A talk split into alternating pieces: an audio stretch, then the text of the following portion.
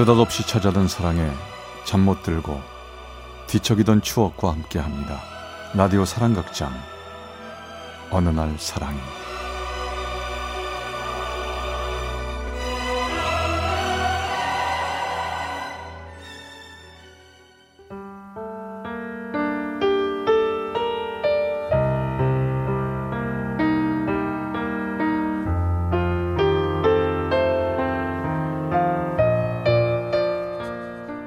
체험수기 어느 날 사랑이 제 202화 사랑의 대가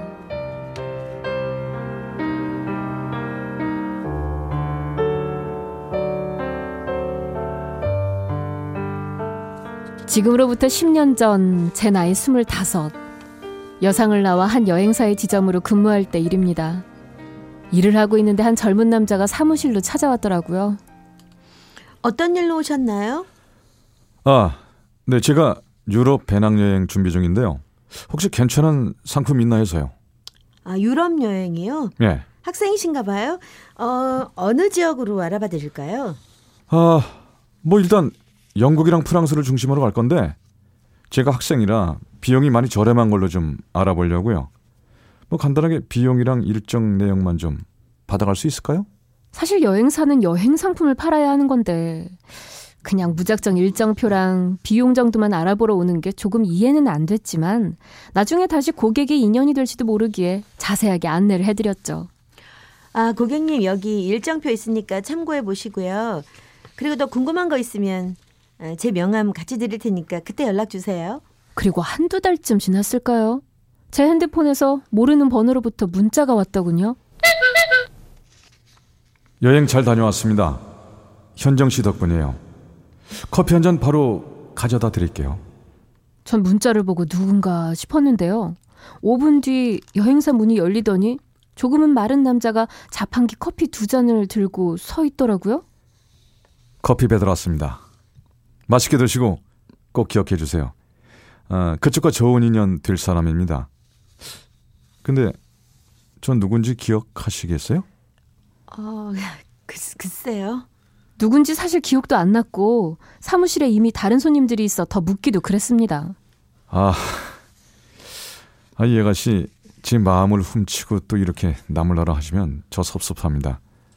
제 마음 훔쳐놓고서 저 두 달 동안 잠 못 들게 만들어 놓고 아, 이제 와서 이러셔도 되는 겁니까? 예? 전 그제서야 그 사람이 유럽 여행에 대해서 묻고 갔던 사람이라는 걸 알았습니다. 저요 나쁜 사람 아니에요. 학생 좀 오세요. 저 대학생이거든요. 저녁에 시간 되면 뵙고 싶은데 시간 좀 내주시죠. 네?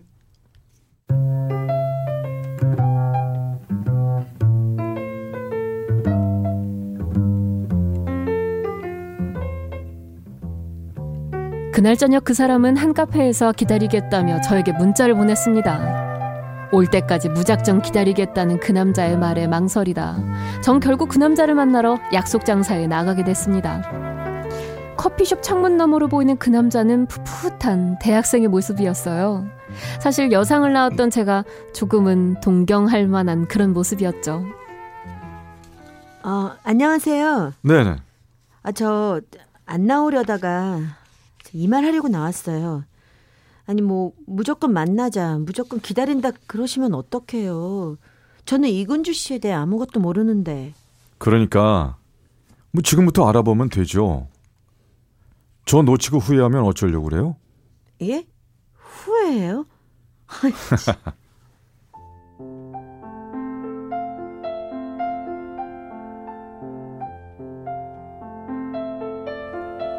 전 그 남자의 뻔뻔함, 그리고 그 속에 묻은 왠지 모를 장난기에 저도 모르게 반하고 말았습니다. 그 사람은 말하는 것도 행동하는 것도 한마디로 통통 튀는 매력을 가진 사람이었어요. 전 그 매력에 빠지고 말았죠. 우린 몇 번의 데이트 후 연인이 됐답니다. 그날도 전 아침밥도 못 챙겨 먹고 허둥지둥 사무실로 나오고 있었는데 사무실 앞에서 저를 기다리고 있는 그 사람을 보게 됐습니다. 어머? 아니 아침부터 여기서 뭐해요? 생일 축하해. 그리고 사랑해. 어, 오늘 아침 못 먹었지? 내가 미역국이랑 밥 가져왔어. 빨리 사람들 오기 전에 사무실 들어가서 먹어. 어? 내 생일인 거 어떻게 알았어? 아, 정말 고마워. 너 눈물 날 것 같다. 뭐 비록 일회용 미역국의 밥이지만 맛있게 먹었으면 좋겠다. 그날 전 그 어떤 생일상을 받은 것보다 행복했습니다. 그리고 그날 저녁 우린 오붓한 카페에서 둘만의 생일 파티를 했죠.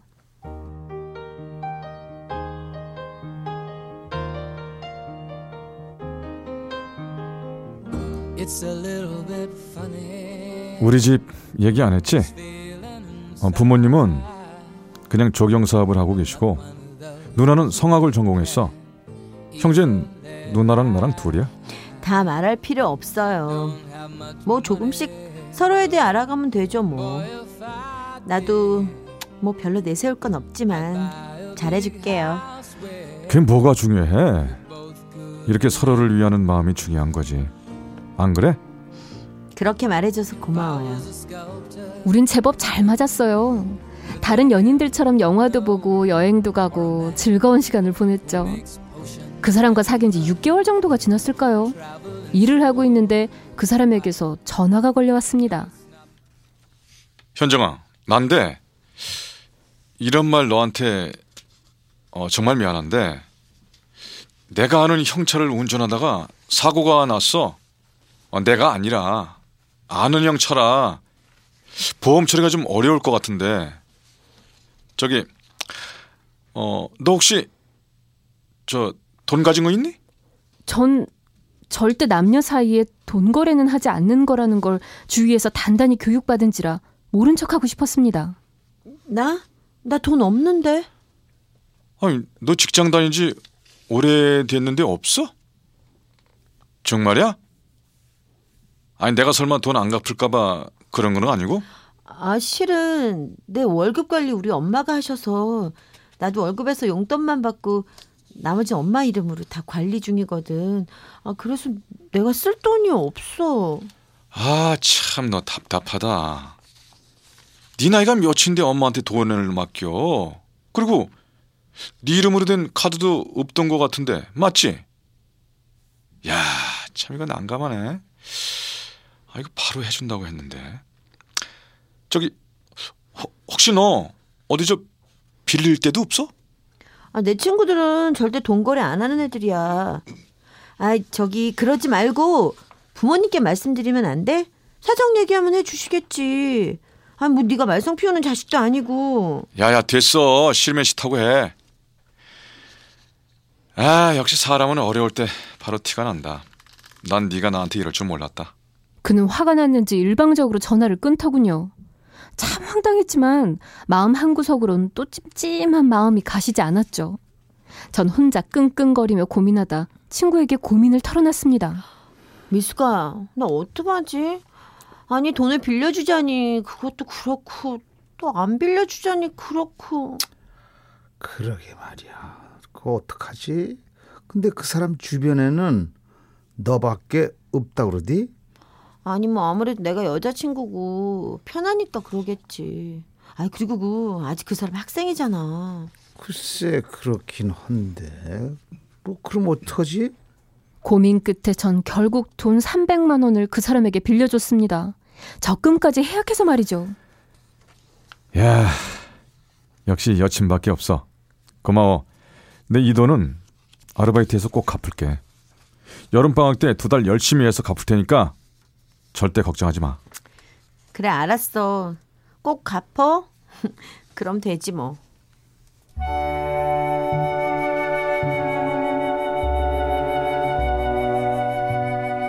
하지만 그게 시작일 줄 몰랐어요. 그는 저에게 돈을 갚을 생각이 없는 듯 했습니다. 생각해보니 그는 거의 저와의 만남에서 돈을 쓰질 않았습니다. 언제나 직장을 다닌다는 이유로 제가 먼저 계산하거나 가끔 패스트푸드점에서의 더치페이가 다였죠. 하지만 남자가 꼭 내야 하는 법은 없다고 생각했던 저라 무심하게 넘어갔지만 하루하루 지날수록 뭔가 찜찜했고 실망감에 점점 그에게서 마음이 돌아서고 있었습니다. 그러던 어느 날 그 사람이 만나자고 하더군요. 한동안 바쁘다더니 갑자기 무슨 일이야? 어, 나 말이야. 그때 왜 그 사고 났던 차 주인 있지? 그 형이 그 차 나한테 싸게 넘긴다는데 내가 그 차 꼭 사고 싶거든. 아 근데 우리 부모님 아 내가 차 운전하는 거 싫어하셔서 차만 사면 이게 싫어하실 것 같은데 저기 너 돈 있지? 나 차 좀 사게 돈 좀 빌려줘. 너 아직 그때가 300만 원도 안 갚았는데 무슨 돈을 또 빌려달라는 거야. 야, 그건 내가 갚는다고 했잖아. 아 그리고 너 내가 차 사면 나만 좋아? 아, 너랑도 같이 여행 다니고 좋잖아. 야, 지만 돈 없어? 너 나한테 너무 짜게 구는 거 아니야?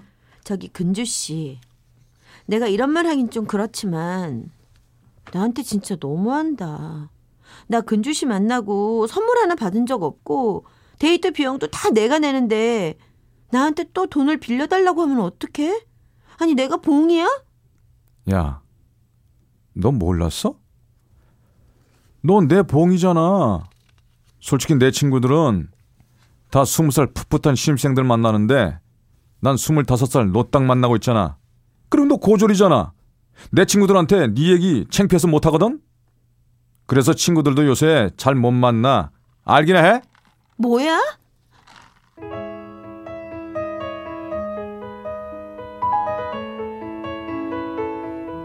전 기가 막혔습니다. 그 사람은 화가 났는지 일어나 나가버렸고요. 그 순간 전 이게 바로 말로만 듣던 나쁜 남자라는 생각이 들었죠. 다시 만나보려고 했지만 그 사람은 핸드폰까지 바꿨고 연락이 되질 않았습니다. 전 결국 아는 사람에게 전화를 해 그 사람에 대해 알아봐 달라고 부탁을 했죠. 예예예. 예, 예. 너 놀라지 마. 그 사람 그 대학교 학생이 아니야. 아니, 야 대학생이 아니라니까. 뭐라고? 정말? 그래. 사는 것도 다 거짓말이야. 부모님과 누나가 있다는 것도 다 거짓말이었어. 정말이야? 응. 어, 나 정말 믿을 수가 없어. 네가 충격이 커 크겠어. 이거 어쩌니? 근데 너 만나면서 전혀 눈치를 못 챘니? 충격을 받은 전 어렵게 그 사람의 연락처를 알아낸 뒤 그에게 전화를 걸어봤습니다. 여보세요? 근주 씨, 나야. 도대체 당신 정체가 뭐야? 대학생도 아니라며. 나한테 보여준 건 다 뭐야? 진실은 뭐냐고? 아, 이제 아셨나 보네? 학생증 그거 위조한 건데? 역시 대학을 안 가서 몰랐나 보네? 야, 요즘 누가 종이 학생증 가지고 다니냐? 멍청하긴. 그리고 네가 나 좋아한 거 솔직히 그 학교 출신이라 그런 거 아니야? 뭐라고? 최소한 미안하다고 해야 되는 거 아니야? 뭐? 미안? 도대체 그동안 우리가 만난 건 뭐였어? 몰라. 앞으로 연락하지 마. 이 전화번호도 없애버릴 테니까. 그렇게 알아.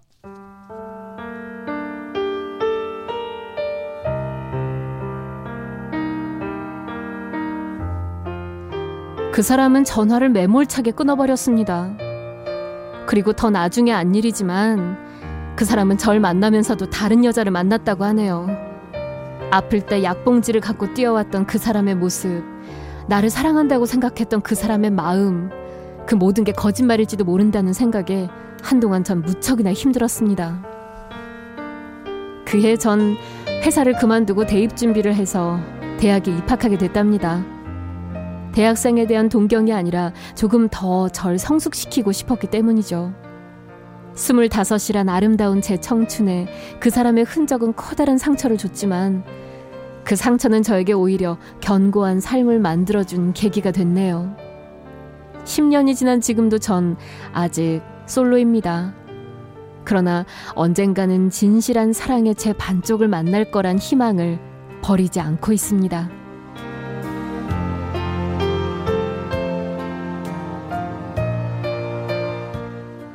서울 중랑구의 정현정 씨가 보내주신 어느 날 사랑이 202화 사랑의 대가 편이었습니다.